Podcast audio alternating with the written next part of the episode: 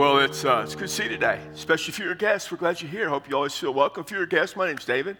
I'm the pastor. Understand that anything that we have going on in the life of our church that you think pertains to you, you're welcome to come. I'm giving you a personal invitation to show up. We love, we love to have you. Christianity rises and it falls on the resurrection of Jesus Christ. It's just, I've said that many times. It's a stone cold true statement. If, if the resurrection is true, then Christianity, all of it's true. If the resurrection is false, everything about Christianity is false. now, here's the thing people saw Jesus as a human being walk the face of this earth. There's no question. People saw him die on a cross, he, he was crucified. There's no question. People saw him buried.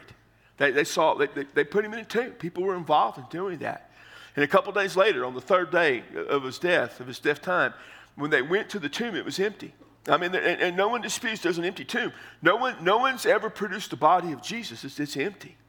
The problem is, no one saw Jesus come back to life. No one was there at the point of the resurrection. But what we have are people who were eyewitnesses who saw the resurrected Jesus and interacted with the resurrected Jesus. And they interacted with what we call the person we call the authentic Jesus.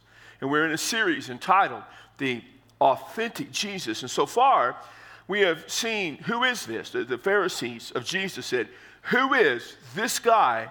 Who does he think he is? Then last week, we came with Luke and saw one of many. And people say, well, there's, there's, there's lots of accounts out there all over the place of Jesus' life. Why, why the Gospels? Why Luke? Why, what? He's just one of many. And we, we talked about that. We also need to realize that when it comes to the resurrection of Jesus, people deny it. And, and I can understand that. And one of the things that they claim, one of the things that they say is that the resurrection was just a myth created by the church. And so we come today to look at the myth of the resurrection, what people claim to be a myth. We're going to come in 1 Corinthians chapter 15. Before we get to that passage, I want to begin by asking you this simple question. This is what I want you to think about throughout the message, and it's simply this Is the resurrection of Jesus authentic? Is it real? Is the resurrection, because everything, everything boils down to the resurrection.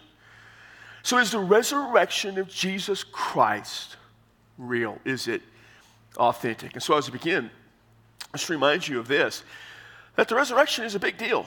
I mean, it really, it really is a big, big deal. It's at the heart of what we believe, the heart of who we are. In fact, understand this Jesus even told people that he would be raised back to life. He, he predicted his death and he predicted the resurrection. I know, I know it's popular for people to say today, well, Jesus never predicted that. I've heard even Christians say, and, and so called Christian leaders or pastors or whatever say, you know, Jesus never predicted his death and resurrection. And I'm always like, what version of the, the New Testament do you read? Because it's in the Gospels. I mean, so, so clear was Jesus that he was going to come back to life that the guys that put him to death knew he said that. In Matthew 28, the religious leaders, having had Jesus crucified by the Romans, went back to the Romans and said, Put some Roman soldiers in front of the tomb because when this guy was alive, he said he's going to come back from the dead, and we don't want his disciples still in the body. I mean, they believed that Jesus said he's coming back to life. But if you're going to attack Christianity, it makes sense you attack it at the resurrection. And it's always been that way, but for the last about 150 years, give or take, there's been all out assault on the resurrection. And, and there's different things that people say, and basically there's three lines of thinking, and it comes down to this. Some just say it never happened. Some will say it doesn't have to be a real or historical to have meaning in their lives. In other words, it could just be symbolic. Some say the church just added it later. And what's, what's frustrating is when people within the world of Christianity, when people who are at churches, when pastors or teachers of the Bible or seminaries start to believe this. In fact, there are churches, there are entire denominations that once were strong in their understanding of the resurrection of Christ and the cross, who now teach these types of things. And to deny the resurrection of Jesus is to deny Christianity. Paul is probably the most influential person who has ever lived outside of Jesus. I mean, Jesus is the most influential. And, and to understand the importance of Paul, Paul was this brilliant Jewish scholar, came to Christ. Now, our culture, Western civilization, which dominates the world in terms of a dominant culture, it is fundamentally attached to Christianity. It's a huge part of it. I mean, it's just, it's just a known fact. The values of the Christian faith just poured out into Western civilization. The, the Western culture as we know it came from Europe, came from the time of the Renaissance, and it came from the time of the Reformation, which were both linked to the faith, especially the Reformation. The guys who led it, Luther and Calvin and Zwingli and Knox and those guys, they were all heavily, heavily influenced by Paul. Paul is this guy. He is a known historical figure. I mean, no one, no one questions or doubts. There was this guy named Paul who was a Christian who influenced Christianity. And people know that Paul wrote books. In fact, we have in the New Testament 13 letters Paul wrote. Now, as, as a Baptist, as a conservative, I know and believe he wrote all those 13, and I know there's evidence for it. Some people might dispute some of them, but everybody knows this. Everybody believes Paul wrote 1 Corinthians. All right? I mean, no one disputes it. No one with any intelligent credibility would dispute Paul wrote 1 Corinthians. And he wrote it in the middle of the first century. And in a letter written by an authentic guy, a real life letter in the middle of the first century about the Christian faith, he talks about the resurrection. Now, if you come on Wednesday nights to grow, we're in 1 Corinthians, and I've, you know, we just kind of started. We're like five chapters in, and I've explained a lot of stuff there. And I'm not going to go over all that, simply to say that Paul wrote 1 Corinthians in the middle of the 50s, about 55, 56. And he wrote it from Ephesus. And he wrote it to a church that he had started on his second journey, his first one in Europe, and now he's on his third journey, his second in Europe. And he, and he wrote to a troubled church. And part of the trouble of the church was doctrinal. Some had taught and denied that Christians, after they died, would be resurrected. They didn't deny out and out the resurrection of Jesus. But they said Christians wouldn't come back to life because we're human. And so Paul took great issue with that because the next step is to deny all the resurrection, including the resurrection of Jesus. And so, so Paul says if, if, if, we're not raised back to life, how can you say Jesus is? In fact, in, in, in 1 Corinthians 15, verse 12, this is what Paul says. Now, if Christ is preached that he's been raised from the dead, and he is, how does some among you say there is no resurrection of the dead? How do people say there's no resurrection of that. And the reason people today deny the resurrection of Jesus is because they say dead people can't come back to life. They deny resurrection. So Paul sets all this up in 1 Corinthians 15. Now, the very, this, this, whenever I come to these, what I'm fixing to come to in just a minute, in 1 Corinthians 15, in, in verse 1 and following, the very first message I ever preached with these passages. It was the summer of 1978. I was three years old. I was a prodigy. I was 17. I was a kid. I was, I was still young. It's like a, my mind of a three year old. And I was at Converse Baptist Church, right outside Converse. It was Sunday night. Debbie was there. And I preached the forgotten reality of the gospel. And uh, it was 17 minutes long. Don't you wish I only preached 17 minutes? I'm like eight minutes into this thing now. I mean, I was halfway through that last time. I haven't even started hardly yet. Man, I could go another hour easily. I won't, but I could. And I, and I actually have that original document, that, that, what I wrote it on. I got it somewhere. And I told Debbie, when I die, I want you to give that to the Smithsonian so they can have an example of really bad preaching, because it was bad. It was really bad. And uh, Paul writes this and says this in 1 Corinthians 15 1. Now I make known to you, brethren, and it includes women, the gospel which I preach to you, which you also received, in which you stand. The gospel I preach. The word gospel, in the Greek word evangelion, we get our term evangel from it. The word preach to you is beautiful word evangelizomai, evangelism. So the, the noun and the verb come from the same word. Evangelion, evangelizomai. Paul is saying, I gospeled the gospel, or I proclaimed the gospel to you and oftentimes you may have a version that says good news. Gospel is often translated good news because it is good news. Um, in that day and age, uh, in, in, whatever culture in the Greek language and over, over time, um, if, if a child was born to someone prominent or to anybody really, you would say, I have good news. A child has been born. Or maybe uh, there was a victory in war and they would come back, a herald, someone would go and say, We have good news, we have won. So the good news, though, in the New Testament is always attached to Jesus. He is the good news, He's the gospel. And, and the message of the gospel and the gospel and Jesus are, are all together. To, to mention one is to mention the other. So we just basically it's the same thing. He said, I've made it known to you. I proclaimed it to you. I taught it to you. He says, You have received it. You, you, you took it in. You stand in it. Okay? In verse 2, he says this By which you are saved, if you hold fast the word I preach to you, unless you believe in vain. He said, You've been saved. The word saved means to be rescued. It's to be rescued from imminent danger. I, I like to use the illustration of someone who has been wrecked at sea. You know, you're shipwrecked. And, and you're holding on to something, a plank or something, you're just holding on. You can't save yourself. Someone's going to have to save you. Because in time, you're going to get hypothermia, or you're just going to get worn out and let go and drown, or sadly, someone may come and eat you. So you have to be saved. You can't save yourself, and that's what it means to be saved. They didn't save you. You've been saved. It's something that happened to you, but it's permanent. It's a permanent salvation. He said, if you hold fast the word I preach, the message, that gospel, if you hold fast to it, unless you believed in vain. Now, this is not a condition of salvation or that you can lose it. He's not saying you're saved, but if you let go of it, you won't be. He's given really the example. He said, here's the evidence. If you hold fast to what you've been taught, then obviously you're saved. In other words, saved people keep on believing the things that saved them. If we're saved by the gospel of Jesus, we keep on believing the gospel. We don't all of a sudden stop believing it. If you don't believe the gospel, then whatever you claimed before, if you deny the resurrection, your, your proclamation, your belief, whatever you said you had is vain, it's empty, it's useless, it's meaningless, it's not real. He says you're saved by the gospel. You hold on to it. And then in verse 3, 4, and 5, he's going to talk about what is the gospel. And so verse 3 says, I delivered to you as of first importance what I also received that Christ died for our sins according to the scriptures. He said, I delivered, I gave over, I handed over to you what is of first importance, what is more important than anything else. How many times do we talk about the most important thing that we do is share Jesus? That our church exists to honor God and get people to Jesus. You know why? Because that's what Paul told us to do. Of first importance, what I received. He said Christ died for our sins according to the scriptures. Now, both here and in dealing with the resurrection, he's going to say according to the scriptures. He's talking about what we call the Old Testament. To him, it was just the scriptures. It's not the New Testament. They didn't have a New Testament. He's writing the New Testament. Paul's talking about the Old Testament. He says the Old Testament looks forward both to the death and he'll say the resurrection. And maybe he has something specific in mind here. He could have Isaiah 30, 53.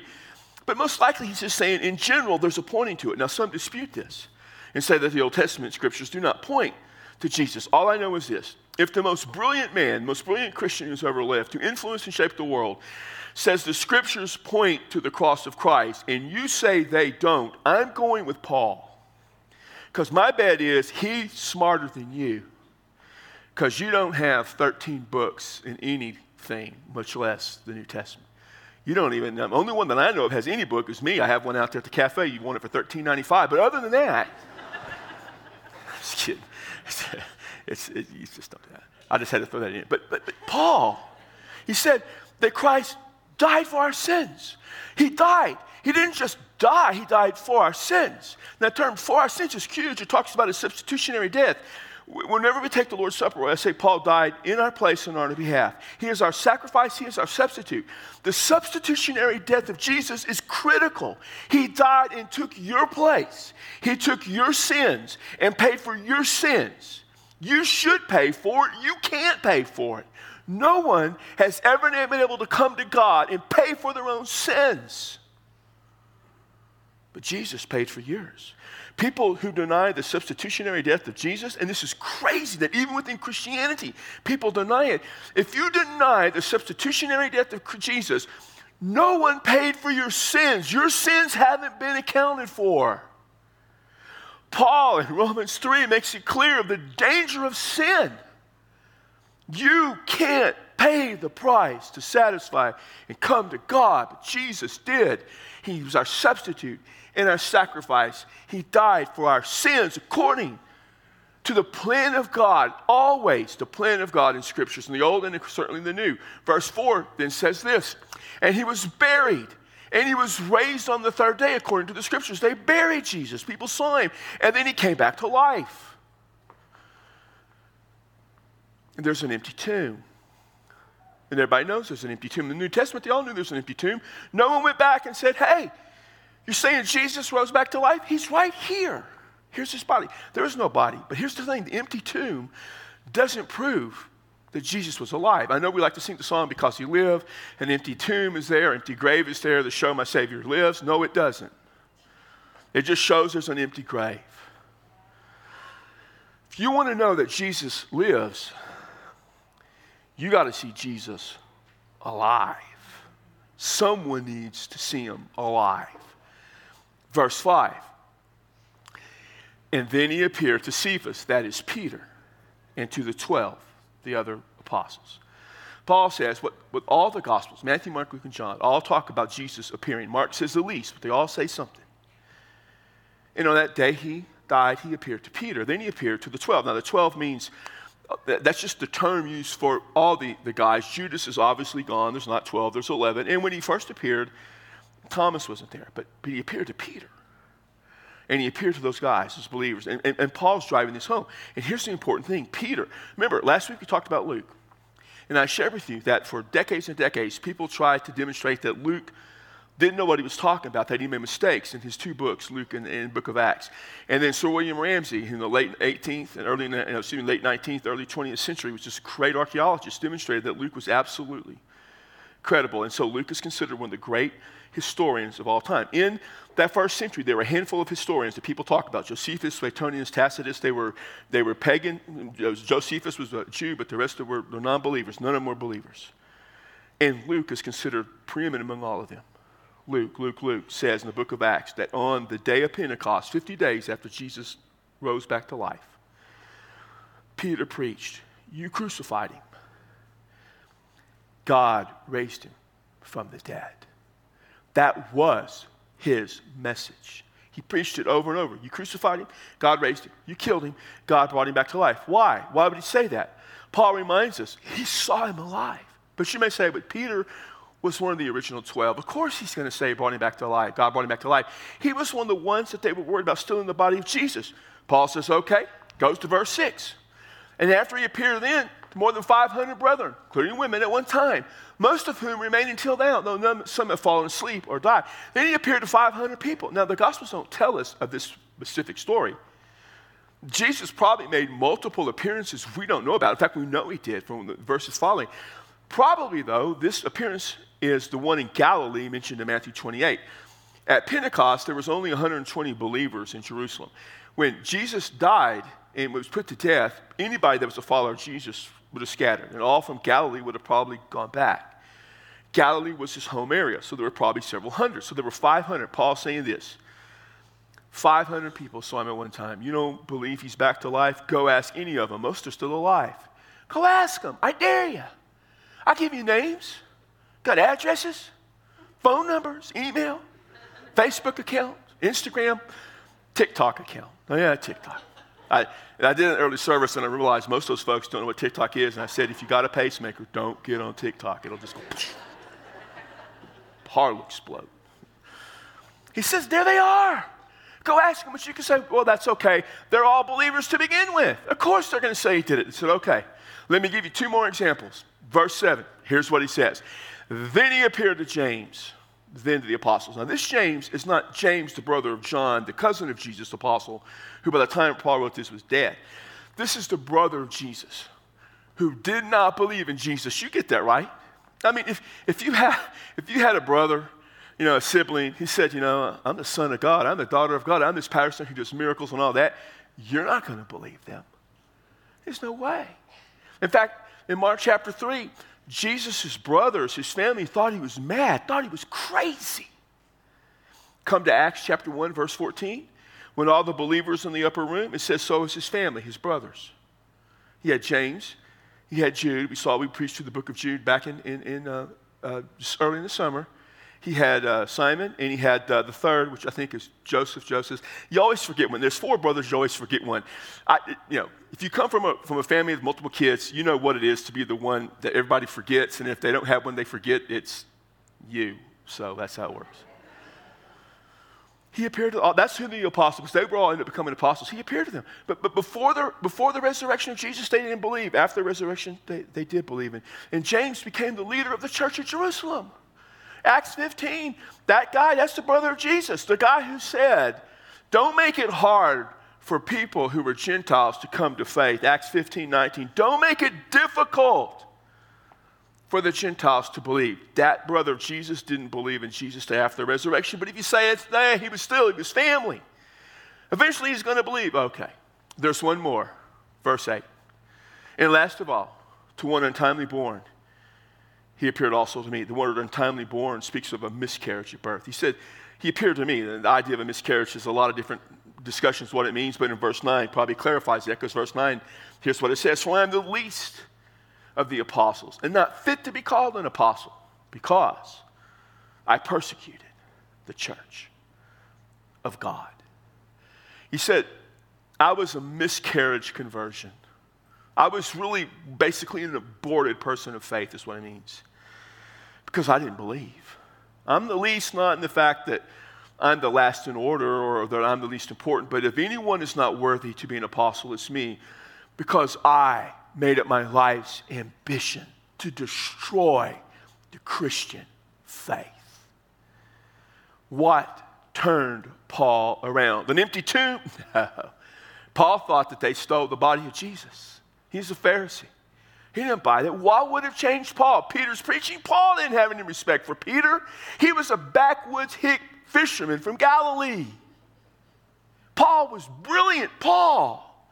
What changed Paul? He saw the resurrected Jesus. Paul says a whole bunch of people saw Jesus, but let me mention three.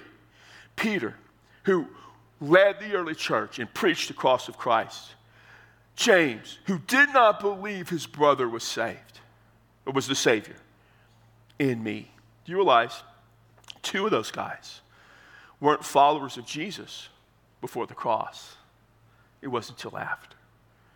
All three of those guys, by the way, would die for Christ. It doesn't mention that in the New Testament. And it's not just early church fathers, but those historians, Josephus, Suetonius, Tacitus, and some combination mention them. Peter, crucified during the time of Nero. James was killed in 62 by the Jews during a time when there was no Roman authority. There was a little bit of gap between transition. They threw him from the pinnacle of the temple to smash him down below. So abhorrent was what he did that even the Jews who weren't Christians were appalled at what the relative, the descendant of Ananias did. He was the descendant of Ananias. And Paul was beheaded. These three guys, why would they die? They didn't get rich. They, they, they were well known, but not in a good way. Everybody wanted to kill them. What did they get out of all this? Nothing on this earth. But they all say, We saw him alive. And here's the thing they give proof, but no one has ever disproved the resurrection of Jesus. No one. I hear it all the time. Well, that, you know, Jesus, Jesus didn't really rise up from the dead. That's been proven. I want to say, how's it been proven? Well, so and so said, yeah, but wh- where's the evidence? But I read somewhere about where's the evidence? There's an empty tomb. No one ever found the body. Well, they saw the body. They saw the body walking around. They saw him alive. Don't you think? let me, let me just give you a hint. If there was real evidence that Jesus wasn't resurrected, we would know it. It would be everywhere. And don't think they haven't tried. They've been trying for 2,000 years to find his body. They've gone all over. They've dug up every grave in Jerusalem trying to find his body. And there. Understand this. From the beginning of the Christian movement, the resurrection of Jesus was proclaimed and believed. It was the reason people trusted and followed Jesus. And it was the reason many died for him. No one would have followed Jesus, much less died for him, if not for the resurrection of Christ. That was the message from the beginning. It wasn't made up. No one ever says it's symbolic. And it was no myth, it was real. So, brings me back to the question that I asked at the beginning Is the resurrection of Jesus authentic? I know it can be hard to believe. I get that. Lots of things are hard to believe, still true. And I know within all religions there are things that are difficult to grasp. You say, oh, there's no way that happens. You know, I, I know, I, I do that. In, in Eastern mysticism, Buddhism, and Hinduism, they, they believe in reincarnation. That's, that's preposterous, ridiculous, absurd. It's impossible. It's never happened. It couldn't happen. Here's the thing they've never demonstrated a single person that's been reincarnated. Deja vu don't count. I remember things that never happened to me all the time. My wife tells me, that never happened. you weren't that good. You weren't that good looking. And you weren't that smart. And I said, What did I say about you? You married me, right? Now, I'm not telling that in the next service because she's here. I'm going to completely change that all around. But, but yeah, I have, yeah, I, I, I, remember, I remember things that happened to other people. I thought they happened to me. you ever do that? Of course you do. We all do that because, you know, my mind. I mean, in, in, in, Islam, stuff that they claim happened to Muhammad, nah, it's never been proven either it happened. But here's the thing about Jesus there's some guys who wrote the New Testament, made claims about him. Now, one of them was Luke. We saw that last week. The most, one of the most trusted historians that have ever lived, the most trusted historian to many of that time, talks about a resurrection. Paul, who's a real historical figure that shaped the world. And everybody knows that, that wrote a letter that everybody knows he wrote, says a whole bunch of people saw Jesus. So let me ask you this question How do you respond to all those people who saw Jesus? How, how, how do you respond to that? And I know people reject it, and I get that. And I know people say, well, it's too hard to believe. I understand that. I deal with people like that all the time. And then they go through all the difficulties and all the things that happen in the church, and I get all that. I get all that. Here's the thing you got to remember there was a man who hated Jesus more than anyone has ever hated Jesus. He made it his life's purpose and ambition to destroy everything to do with Jesus. And then one day, all that changed. He made it his life's ambition and purpose to proclaim the resurrected Jesus to anyone and everyone he met. He was put in prison, he was beaten repeatedly, he was tortured, and he was killed. And he never made a dime doing it. He did it because one day, on the road to kill Christians, he met the resurrected Jesus. And there was nothing short of the resurrected Jesus that would ever change Paul's mind.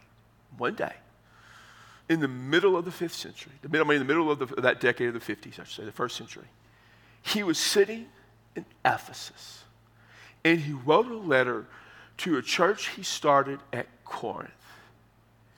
And he said, a whole bunch of people saw Jesus alive. And no one has ever proven him wrong. In fact, everything we know proves him correct. That there is a Jesus who rose from the dead, the authentic Jesus. And here's the thing the authentic Jesus will change your life if you will trust him with it. Just like he changed the life of Paul. So, what do you do with Jesus? You can reject him.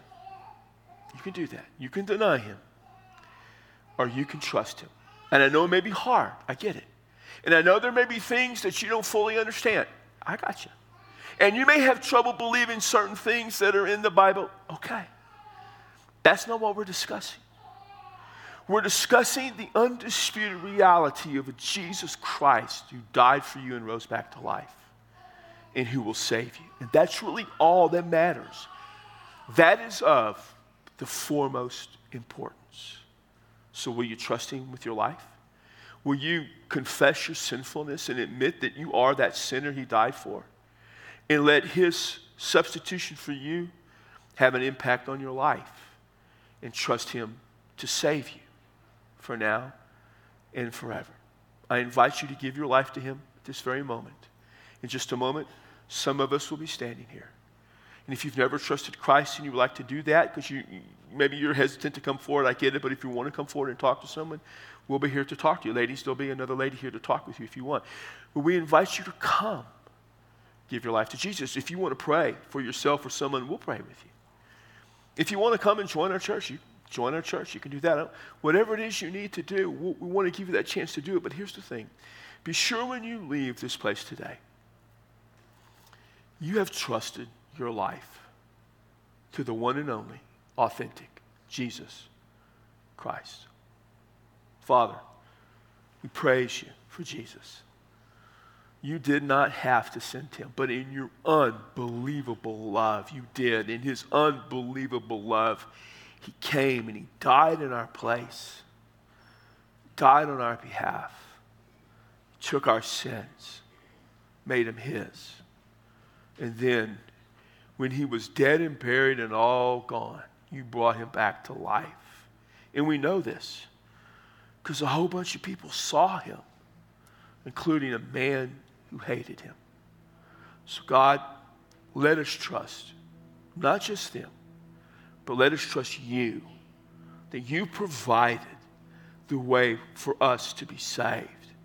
And if we will commit our life to Christ and turn our life to Him and turn away from the sinfulness of our rebellion against you, you will forever save us. And I pray that that happens today. In the name of Christ, who is our Lord, now and forevermore. Amen. And amen. Would you stand? We'll be here.